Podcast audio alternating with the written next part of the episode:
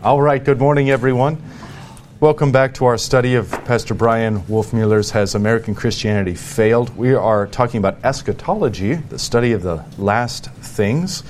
And we have already taken a look in previous sections at uh, millennialism and, of course, our position on millennialism.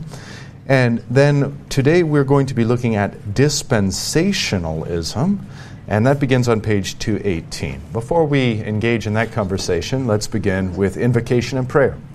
In the name of the Father, and of the Son, and of the Holy Spirit. Amen. Our Father, who art in heaven, hallowed be thy name. Thy kingdom come, thy will be done, on earth as it is in heaven. Give us this day our daily bread, and forgive us our trespasses, as we forgive those who trespass against us and lead us not into temptation, but deliver us from evil. For thine is the kingdom, and the power, and the glory, forever and ever. Amen. All right, so dispensationalism, sometimes the founder is said to be John Nelson Darby of the 19th century and popularized in the Scofield Reference Bible, also of the 19th century. So, this idea, even though it may strike us as Americans as being just kind of a staple of Christianity, is in fact a new teaching and a new idea. Wolfmueller is going to identify three major issues with dispensationalism, and so we're going to simply follow him along. But let's begin where he begins with an introduction. Dispensational premillennialism is a mouthful. Again, premillennialism, the idea that Jesus returns prior to this literal thousand year reign on earth. And now we're modifying that with dispensational. Wolfmueller continues This is the name of a theological system that has captured the imagination of American Christianity. Even if you have never heard the name, you most likely will have heard of the teachings. If you've seen the bumper sticker, quote, in case of rapture, this car will be unmanned, end quote, you've seen the theology of dispensational premillennialism.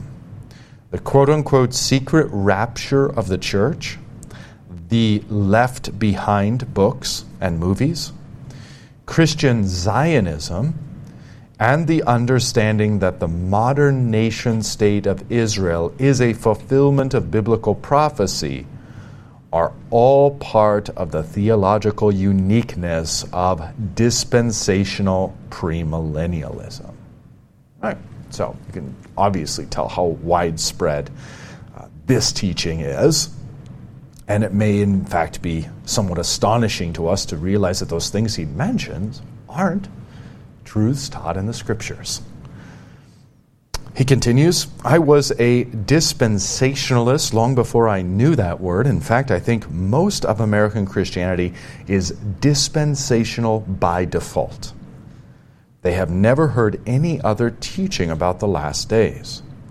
American Christians grow up hearing about the rapture, listening to preachers with the Bible in one hand and the newspaper in the other showing us how biblical prophecy was being fulfilled in the geopolitical machinations in the Middle East. Yes. I remember when I was young being told that Saddam Hussein was the Antichrist and the helicopters were the locusts from Revelation, and so on and so forth. We've had several other quote unquote antichrists, you know, by the preachers with the Bible in one hand and the newspaper in the other. Which is important to point out. I mean, I'm not just poking fun, because if there's false prophecies by a false prophet, then you should not listen to him or to it. And if these continue to stack up, as you know a tree by its fruit, you should realize that it's, if, look, if all the fruit is rotten, probably the tree from which it all stems is rotten as well. all right, Wolfmueller continues. The first time I went to Israel, I distinctly remember thinking, I will see Bible prophecy being fulfilled before my eyes. Dispensationalism takes the premillennial outline of the end times discussed in the previous section, and overlays a number of theological presuppositions. Dispensationalism is much more than an eschatology, it is an entire system of doctrine that touches on salvation, the scriptures, and the gospel. We can identify three assertions that the dispensationalists claim make their theology unique. All right, here's the first, and my plan is to. Uh, yeah, my plan is to go through this fairly thoroughly um, they're shorter sections. But the first assertion first, dispensationalists make a distinction between Israel and the church. They teach that Israel is the earthly people of God and the church is the heavenly people. According to dispensationalists, God works differently in the different dispensations of history. Hence the name. That's where dispensation comes from, that there are these different dispensations. God works um, one way in this time period, or one way to these people, and another way to these other people, and so forth. That's where. Yeah, he's, he's, uh, this is according to the dispensationalists. Uh, the church is the heavenly people, and, the, and Israel is the earthly people of God. So you've got these two different dispensations and two different ways of dealing with those. Wolfmueller's going to spell that out in a little bit more detail. Um, but for example, a dispensationalist thinks that uh, Israel can, I mean, this would be an ex- maybe a, I don't know, maybe an extreme position. It's extreme to my ears anyway.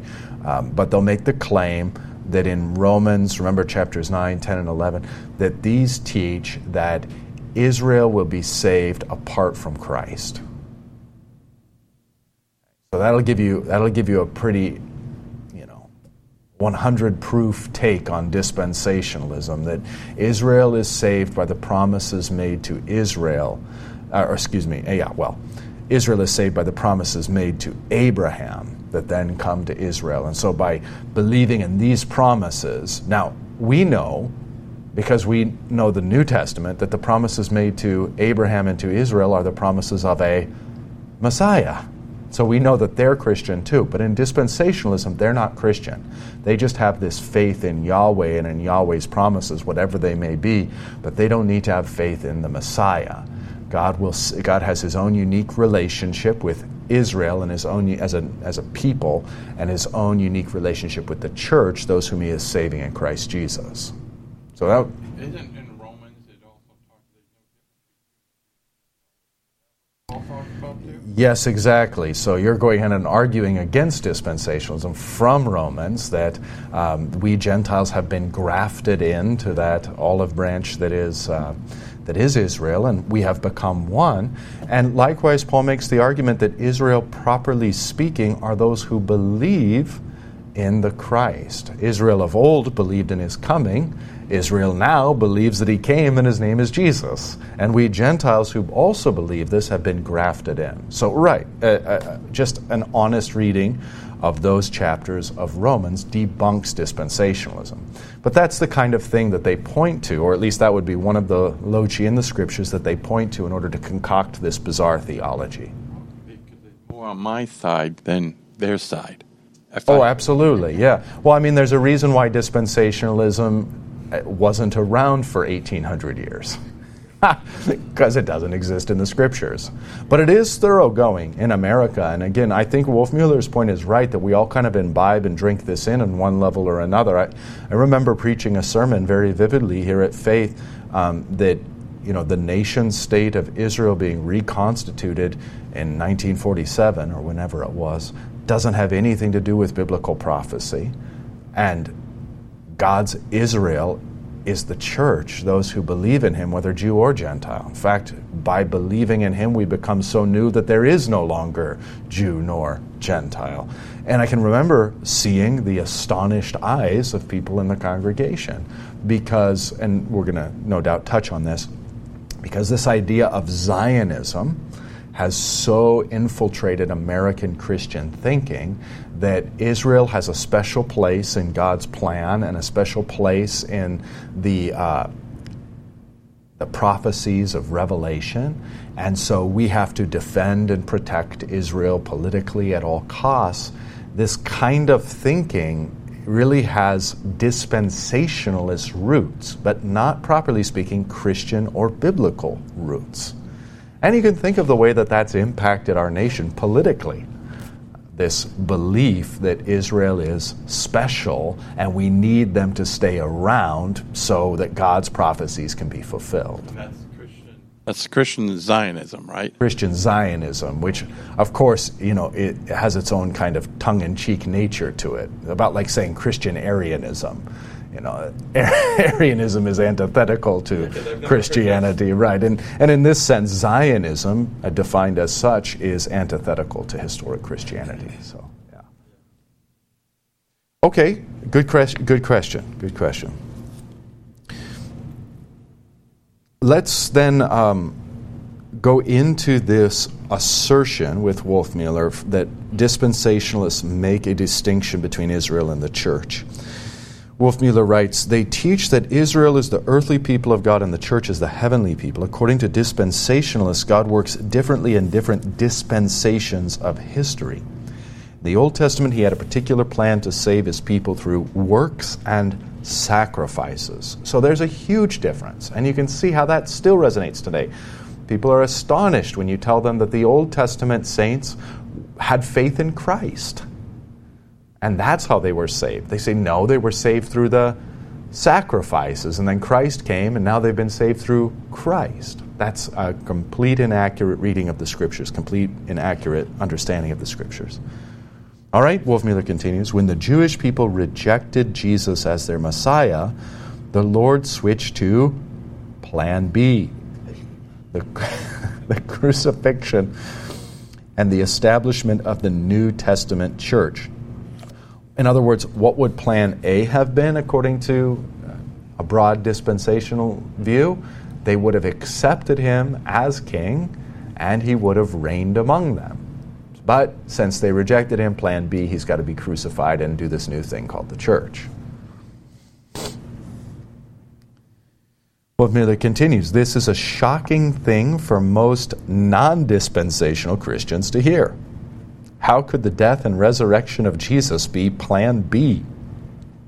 Some dispensationalists, embarrassed by this teaching, have modified their doctrine and tried to bring the works of God in the Old and New Testament into unity. This is quote unquote modified or quote unquote moderated dispensationalism. This theological adjustment is good and should be carried to its conclusion, namely, the abandonment of dispensationalism altogether. Dispensationalism builds a wall between Israel and the church. Jesus, the scriptures teach, tears that wall down. Right. So, I mean, obviously, we're going to quote a scripture here, Ephesians 2 11 through 22. But this is an argument all the way through the New Testament, that in Christ there is neither Jew nor Gentile. And dispensationalism sets up and says, no, there is a Jew and there is a Gentile, and the Jews are saved this way and the Gentiles are saved this other way.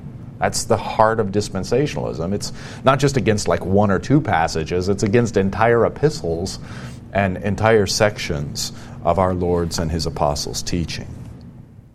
All right, now quoting St. Paul. Therefore, remember that at one time you Gentiles in the flesh were at that time separated from Christ, alienated from the commonwealth of Israel, and strangers to the covenants of promise, having no hope and without God in the world. But now, in Christ Jesus, you who were once far off have been brought near by the blood of Christ.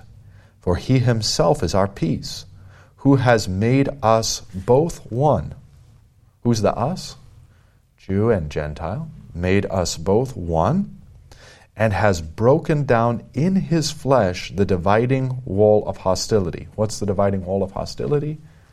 It's going to be the, it's going to be the old covenant, circumcision, and the commandments, particularly in view here, the ones that are dietary and um, uh, chronological and that kind of thing in nature what we would call the ceremonial aspects of the law. Because the Jews would look down their noses at the Gentiles and say, we are a circumcised people. We follow the dietary laws, we follow the calendar of Israel, etc., and you Gentiles do not. So that's the wall that's set up, and then Christ, by being crucified, uh, breaks down that wall in his flesh. So, sorry for the digression, but that's what Paul means when he says, For he himself, namely Christ, is our peace, who has made us both one, Jew and Gentile, and has broken down in his flesh the dividing wall of hostility by abolishing the law of commandments expressed in ordinances, that he might create in himself one new man in place of the two, so making peace, and might reconcile us both to God in one body through the cross, thereby killing the hostility.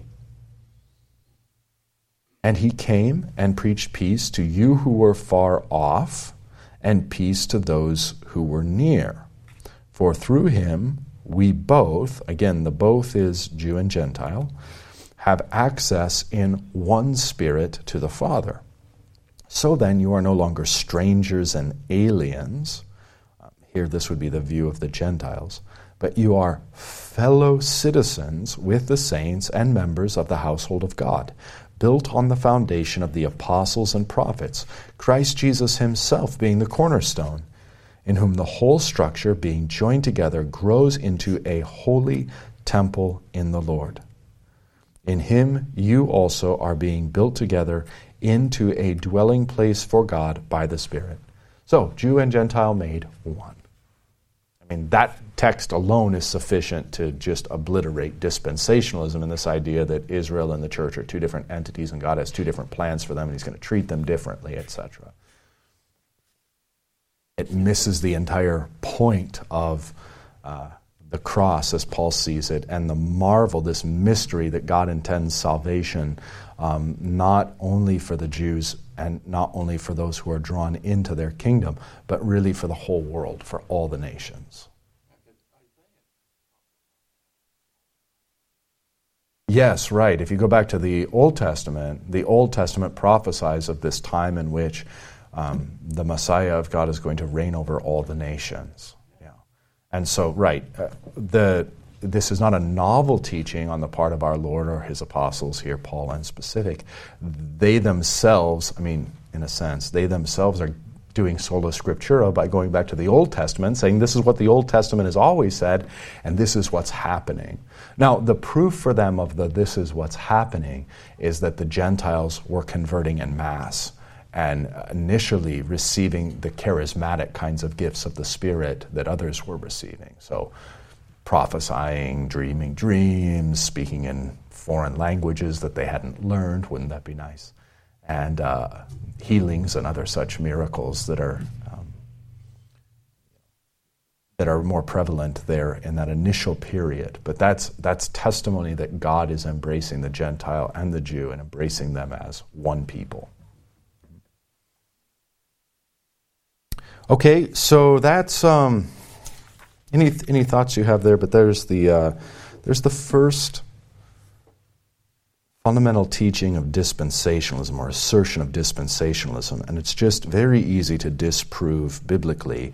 It's just um, if you've sort of imbibed this dispensational worldview or teaching into your Christianity, that's the only uncomfortable thing is you get rug pulled.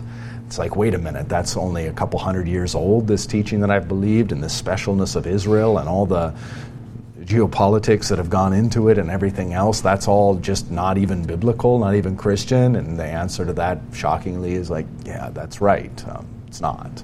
So uh, there's the first point. If you have any comments, feedback, questions, that's um, happy to entertain those. Otherwise, we'll move on. Okay, there's one.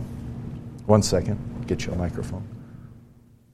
I'm going to go back in history. This was soon after 9 11, and John Warwick Montgomery was speaking at Concordia, and I asked him a question after his lecture. You know, how do we justify uh, Israel's wars? And he said this was to maintain the separateness of Israel to keep in uh, keep in con- uh, keep in line the descent of the Savior, and um, so that it would not be confused and broken up. But I see the same thing with keeping the Israelites separate with the ceremonial laws also, and there should be no intermarriage and everything. This was to maintain the line of the Savior, which helped me a lot. Mm, interesting. And the other thing is, just last night on Newsmax, Jon Voight, whom I like very much, uh, is going to have a special on dispensationalism. He was arguing the you know reestablishment of Israel uh, as a marker for us and all this kind of things. The interviewer on Newsmax, I could tell by what he didn't say and the look on his face, didn't comment on what he said, but he was presenting that Newsmax was going to present this. So it's a relevant subject today, definitely. Oh, yeah, absolutely. Absolutely.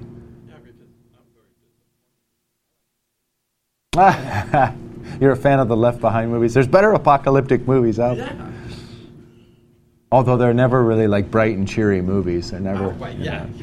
Don't go. I'm in, I'm in too good of a move, mood right now. I'd like to go watch an apocalyptic movie to tame my happiness. Yes, please.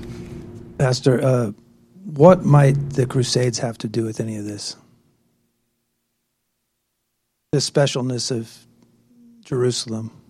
Well, that's a good question, but I think it's I think it's the answer is probably a little too deep and would take us a little too far afield. I personally am a fan of the Crusades. I know that that's kind of maybe shocking. Um, of course, if you know me, not really. But uh, shoot, let me um, let me get you a title of a book. He was a recent guest on Issues Etc. And he's written several books detailing the actual geopolitical history of the Crusades.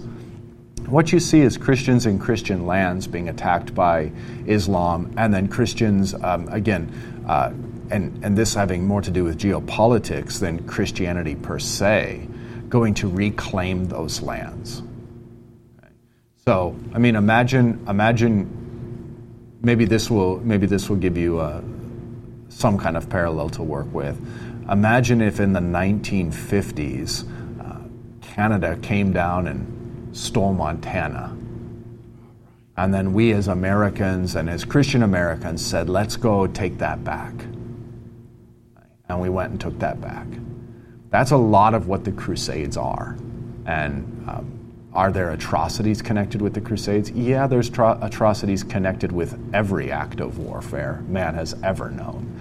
Um, so it's not like some full throated, hey, we should be doing the Crusades again kind of thing, or hey, they were uh, pure or sinless. Not, not making any claims like those. Just that they've been vilified in our times and grossly inaccurately represented to us, just in terms of objective history. So remind me, I'll get you that author's name and the title. I've, I haven't had a chance to read it. I've got the book sitting on my desk because, like, I listened to his Issues Etc. article, and it was like, I've thought all of these the same things for 20 years, and just like that was my hunch and that was my guess. And then he's like, yeah, here's the historic facts. So it was like also kind of really exonerating. don't you love it when that happens? like these things have been completely vilified. I bet that it's not the case. Okay, so on to um, the second point, page 220. The second dangerous distinction of dispensationalism is the claim of using a quote consistent literal hermeneutic end quote. All right, well, what does Wolfmueller mean by this? He writes dispensationalists claim to read the Bible literally. If the text says 1,000 years, it means 1,000 literal historical years. If the text says the Antichrist will exalt himself in the temple, it must mean the literal temple in Jerusalem. In fact, the dispensationalists are looking for the rebuilding of the temple in Jerusalem in order to fulfill the prophecy of 2 Thessalonians 2 4. The trouble with the supposed consistent literal hermeneutic is that it does not match Scripture's own interpretation of itself. The Bible, Old and New Testament, is chiefly a book about Jesus, not about Israel. So you can see the problem with this view. The same St. Paul who just told us in Ephesians 2 that uh, we are all being joined together into a holy temple in the Lord, this idea of church being a not concrete, you know, place that you could jump in an airplane and fly to, right? but this church understood not in a concrete local sense of a temple in Jerusalem. That when the same St. Paul writes in 2 Thessalonians 2 4 that the man of lawlessness will put himself within the temple, be seated within the temple of God. You know, what does this mean? This means that you're going to have a man of lawlessness set within the church. And by lawlessness, he's going to contradict the law of God. That's what St. Paul means. So we're not waiting for the temple to be rebuilt, for this guy to literally put a throne in the temple and all this other nonsense that's never going to happen. And even if it did happen, you would go, this isn't the fulfillment of anything necessarily. It may well be just somebody aping all of these things. It may even be a delusion put upon us by Satan while he's doing the real work behind the scenes. Um, of course, as Lutherans with the Book of Concord, it's very clear to us that the one who sits in the temple of God as if he were God is none other than the self proclaimed vicar of Christ, the office of the papacy that sets within the church of God uh, condemning the gospel, condemning the church fathers, condemning the writings of the apostles, while inventing all kinds of new doctrines day in, day out, and binding consciences and souls to this, subverting the very gospel of the church from within the church. Thus, the ultimate lawlessness. Uh, this, this obviously uh, is a descriptor of the papacy. Are there other antichrists? Of course. And John's epistle, he speaks of a plurality of antichrists. Might there be one particular individual that's the summation of that office? That remains an open question. Uh, we can wait and see on that one. But the idea that an office within the church of God that subverts the very essence of the church, that's clear as day. Okay, so um, yes, as Wolfmueller says, the trouble with the supposed consistent literal hermeneutic is that it doesn't match the Scripture's own interpretation of itself. Okay, it's a book about Jesus, not about Israel. And he continues Jesus says to the Pharisees, You search the Scriptures because you think that in them you have eternal life, and it is they that bear witness about me.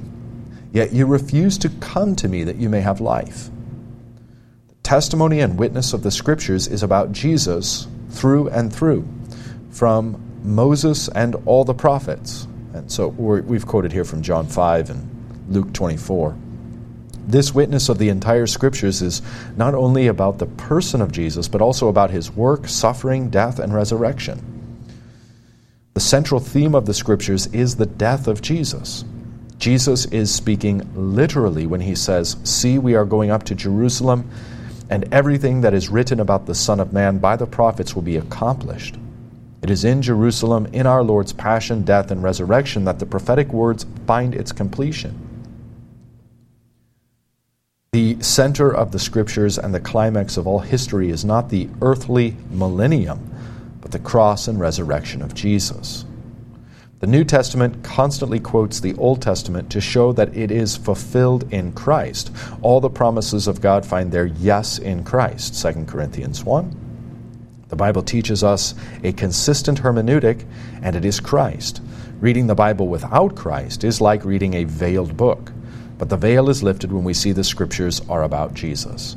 Okay, so this idea that dispensationalism holds to a consistent literal hermeneutic but this very frame in which they read the scriptures makes Jesus a kind of cog in a greater machinery, a necessary asterisk in uh, a narrative that isn't really about him, but about Israel. And so Jesus is just a piece of the puzzle in dispensationalism.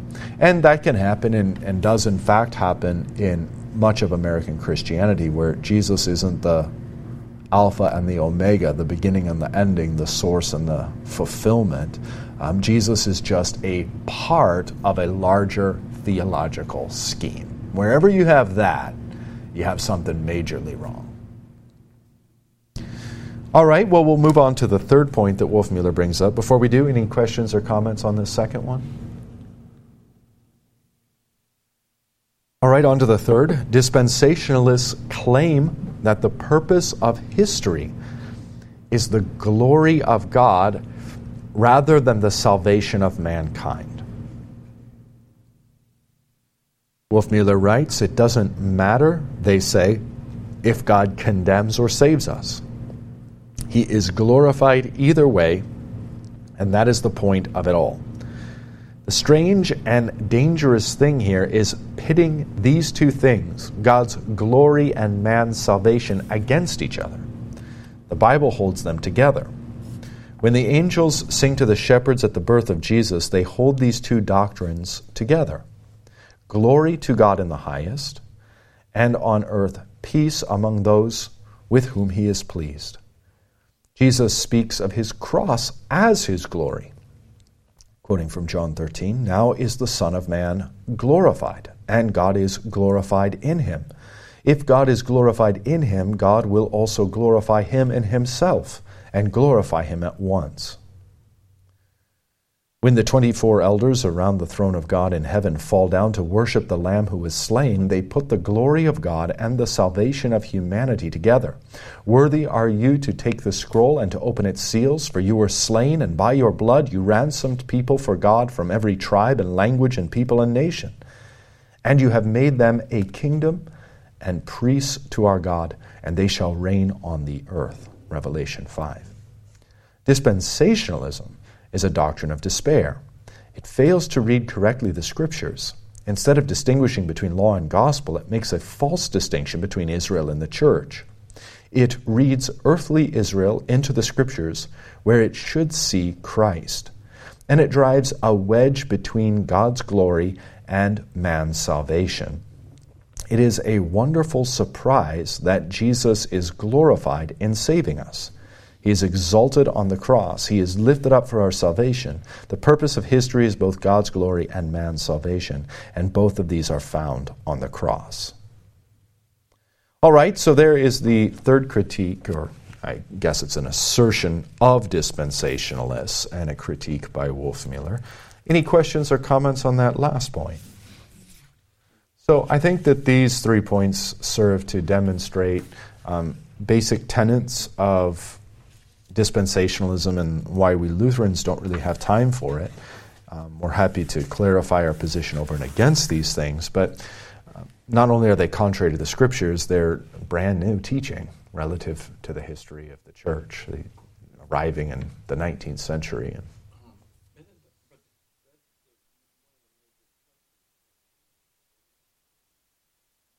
um, what could you explain that a little more?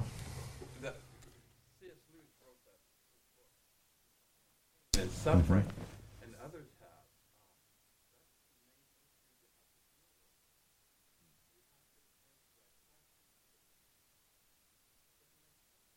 have. Mm. Why are you going? Because you brought out.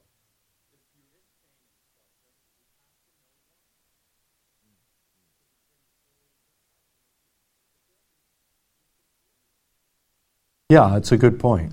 It's a good point that only only converted into Christ, who is himself the crucified. And why is he crucified? Um, in perfect love toward God and in perfect love toward man.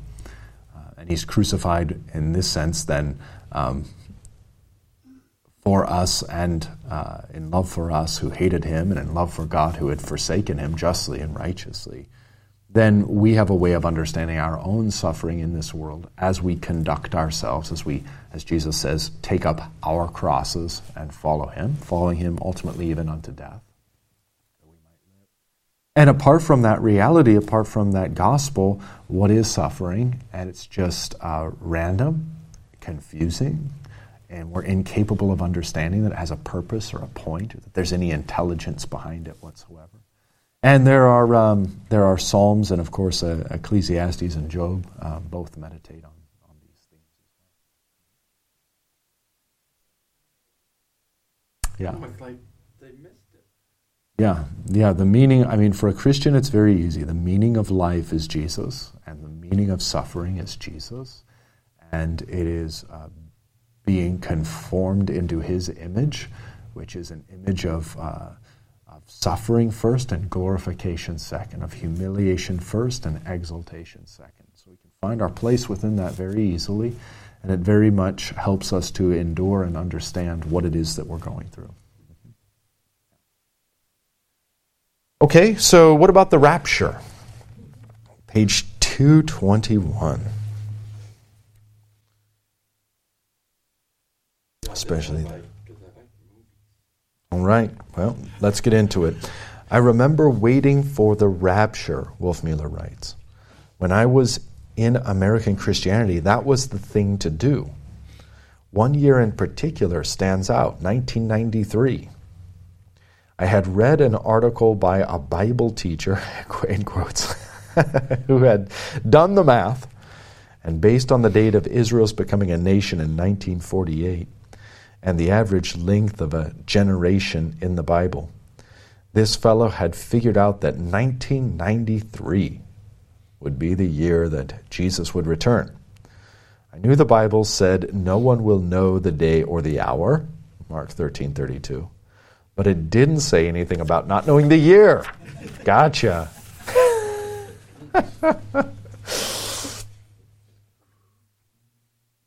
Wolfmueller continues I remember my anxiousness as the year wound down. After Christmas, I knew there were only six days left. Then came New Year's Eve. Oh, I love it. I love it. Because, of course, God's timeline follows ours. Then came New Year's Eve, and I knew Jesus was coming that day. Night came, so I knew I would be raptured out of bed. The morning came. You can imagine my disappointment until I realized it could still be 1993 somewhere in the world. I only had to wait a few more minutes until the rapture. Wolfmueller is much more confident than I would have been if I were in his shoes, I would have thought, well, I'm still here. The rest of my family's gone. Go panic through the house. All right, he continues My experience is not unique.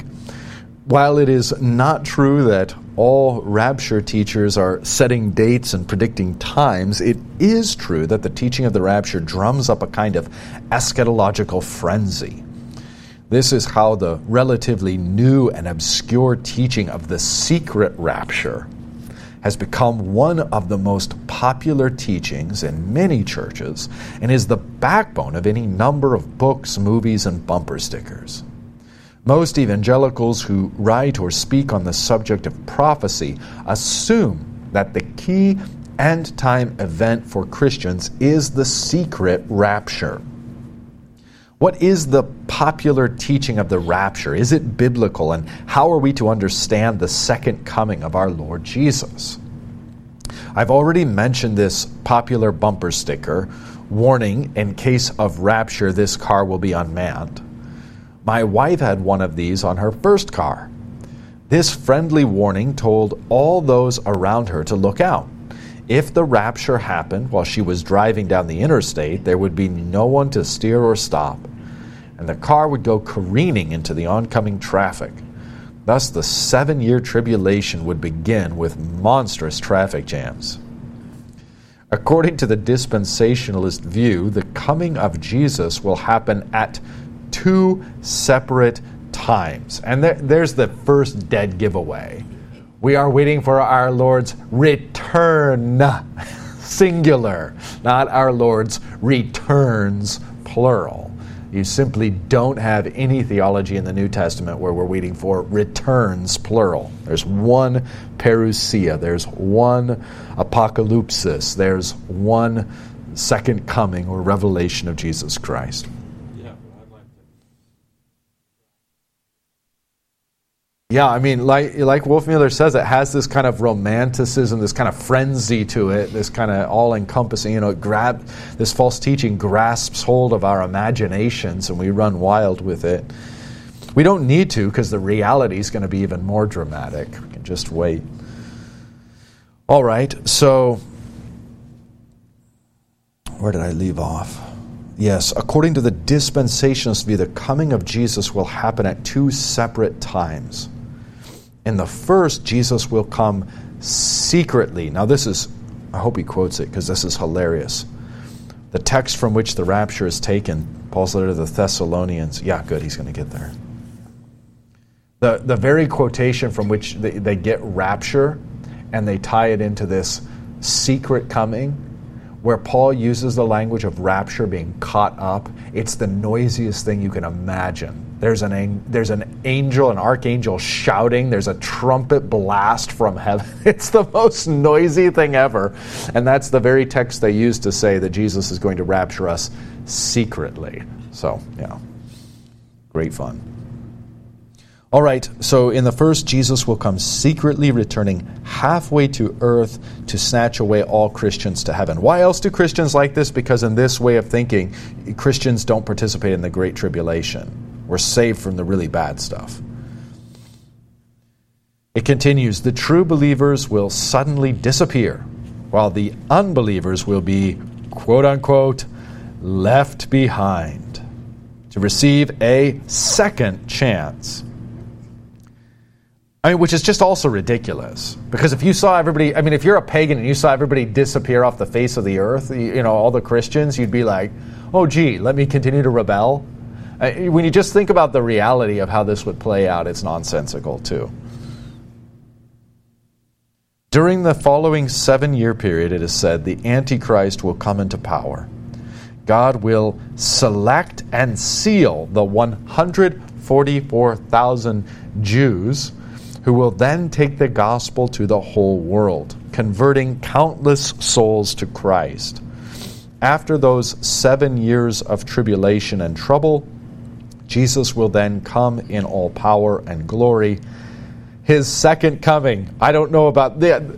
That's actually not his second coming. That's like his second, second coming. It's his third coming. Christ will rule directly over the earth from the throne of David in Jerusalem. Those who ultimately reject Christ, even after the rapture and tribulation, will be judged and destroyed. The very popular Left Behind books begin with the rapture and people disappearing from planes, cars, and their beds. A baby disappears from the birth canal, and in a generous ecumenical touch, the Pope goes missing, secretly and silently raptured. Many corners of American Christianity are obsessed with the secret rapture. Yet this is not what the Bible teaches about the last day and Jesus' second coming. There are two texts to consider 1 Corinthians 15, 50 through 52, and 1 Thessalonians 4, 13 through 18. Both of these texts are used to teach the secret rapture. Both of these texts have nothing to do with the secret rapture at all. Both are about the resurrection. When the scriptures speak of the last day and Jesus' second coming, they speak of two major events the resurrection of the dead and the judgment. Almost every warning, promise, and parable of the second coming concerns these two events. It is troublesome that the church has lost her robust confession of the resurrection of the body, and now tends to speak of our eternal soul in heaven as the end of all things. When Jesus returns to the earth, he will call forth the dead bodies of all people will reunite them with their souls, and then usher the believers in Him into the eternal new heaven and earth. The Lord's church will dwell in the resurrection in peace and bliss with the Lord forever. The resurrection of the dead, then, is central in the teaching of the second coming. When Jesus returns, those who have died will be called out of the grave. The question then arises what about those who are still alive when Jesus returns? How will they be resurrected? Will Jesus put them to death so that he can raise them to life? Or will they miss the resurrection altogether? These are the questions that Paul is answering in these two texts. First, consider 1 Corinthians 15 50 through 52. I tell you this, brothers flesh and blood cannot inherit the kingdom of God, nor does the perishable inherit the imperishable. Behold, I tell you a mystery. We shall not all sleep, but we shall all be changed in a moment, in the twinkling of an eye, at the last trumpet. For the trumpet will sound, and the dead will be raised, imperishable, and we shall be changed. All right? So we can't go in our present mortal, sinful, sniffling state into the kingdom of God. We can't go in these perishable bodies into an imperishable kingdom. So what's going to happen? And Paul says, I tell you a mystery. We're not all going to sleep, we're not all going to die, but we will all be changed, namely those of us who are alive at his coming. How will we be changed? In a moment, in the twinkling of an eye, at the last trumpet. A trumpet will sound, the dead will be raised imperishable, and we who are still around will be changed.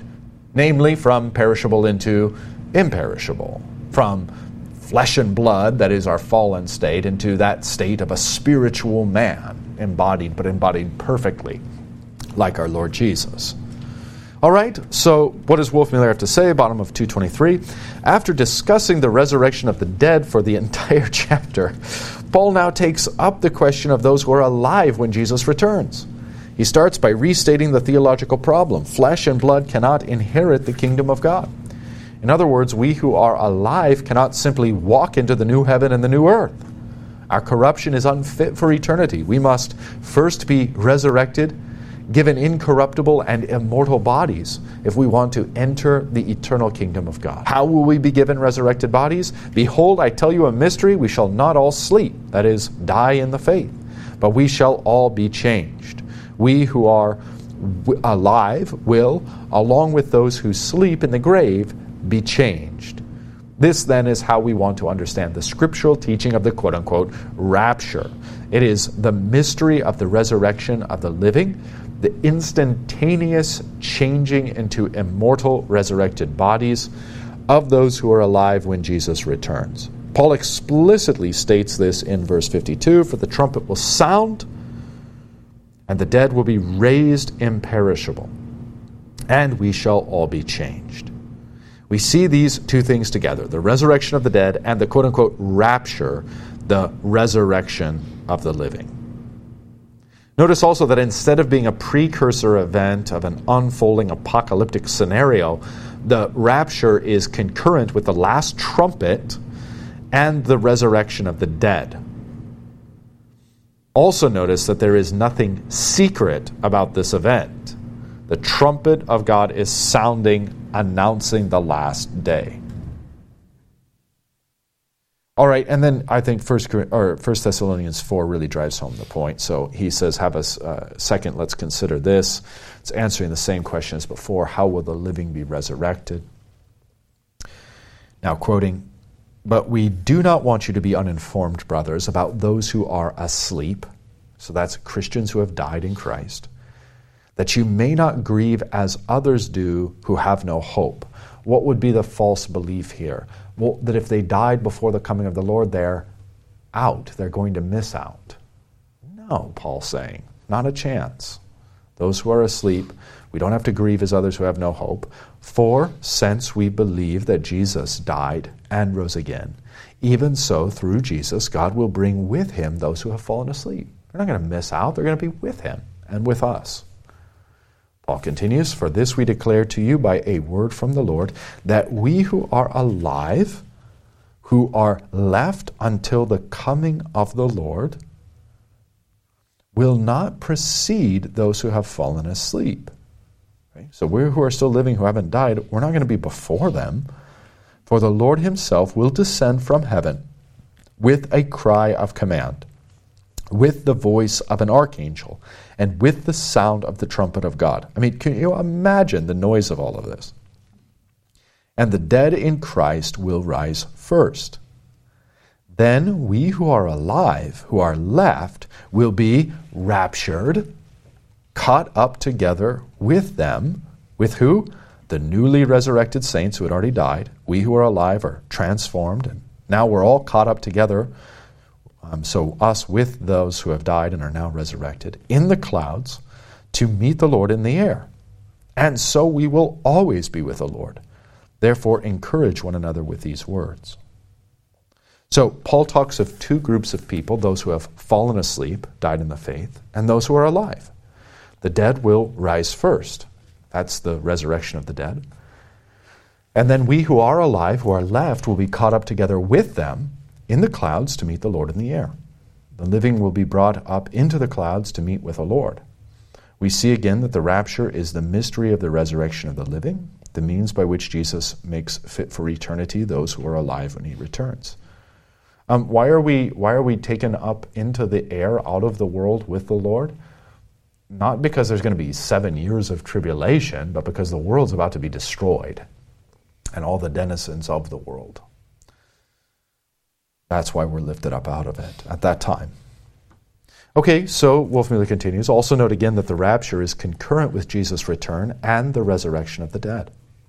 Finally, note that Paul seems to take pains in this text to indicate that this event is the precise opposite of a secret. Jesus shouts, the archangel shouts, and God himself blows the trumpet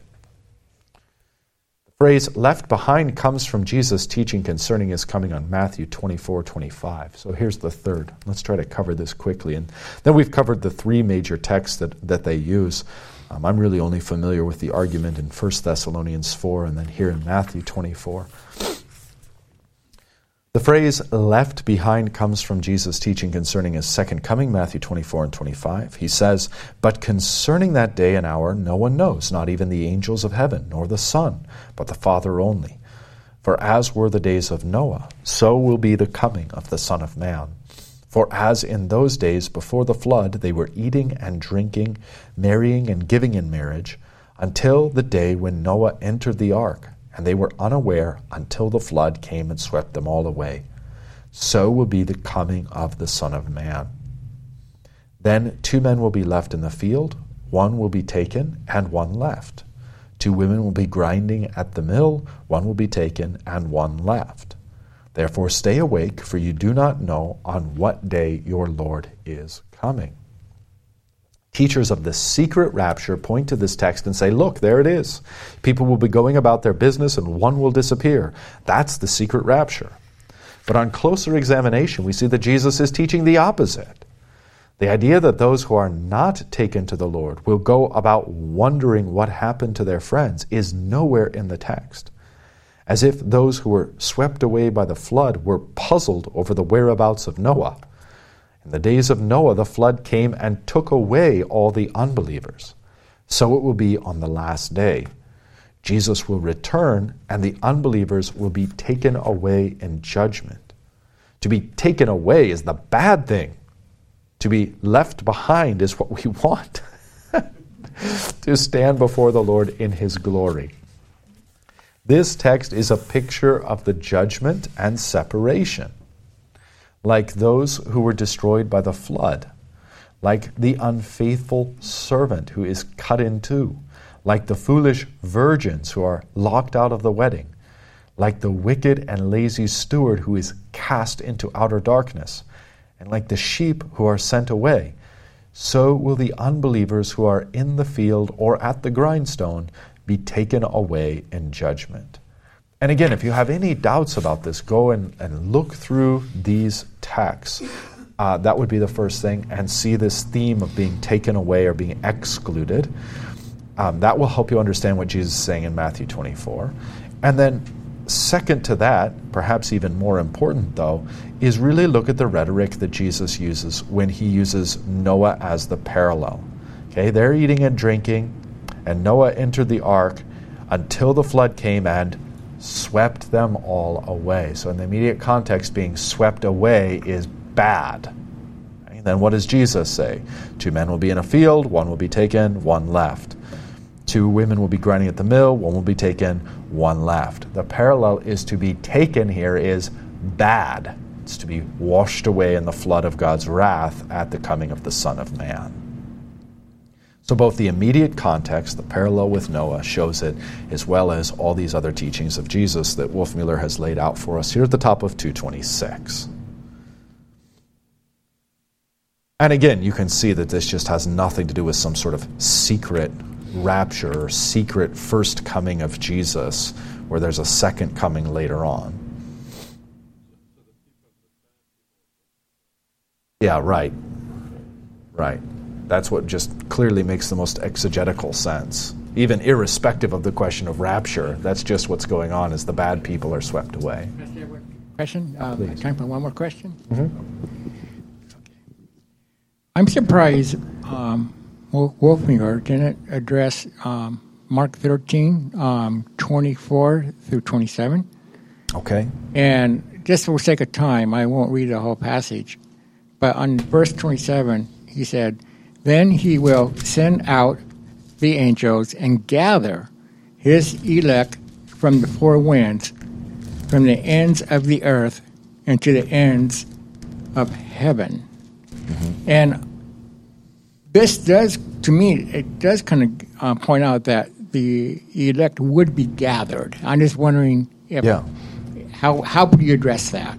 Yeah, absolutely. The same way it's been addressed by St. Paul, um, particularly in 1 Thessalonians 4. So when Christ returns, all right, what happens to those Christians who have died?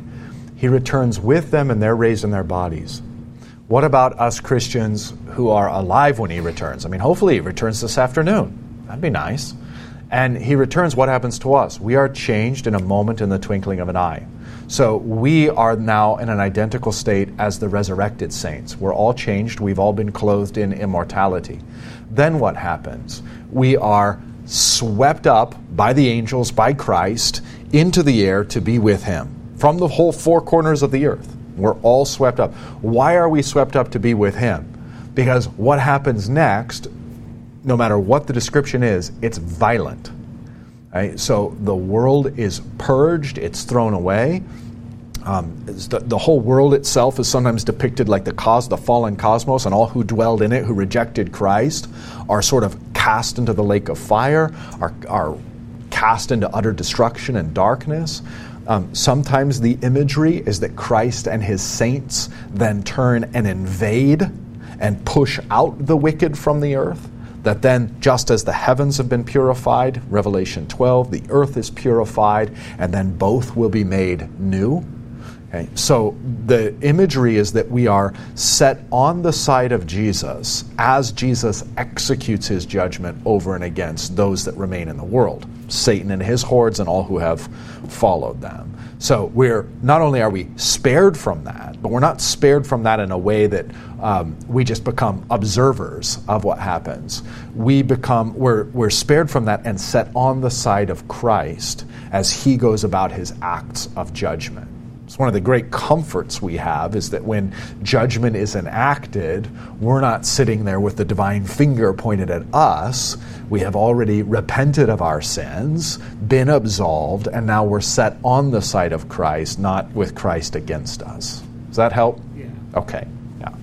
Yeah. And, and again, I mean, this is just the simplicity is is beauty, and it's beautiful because it's accurate to what all the scriptures teach, and there are all these scriptures that can be mustered to support uh, this that we as Christians are not waiting for this prophecy or that prophecy or this newspaper headline or whatever the case may be. We're waiting for Christ to return.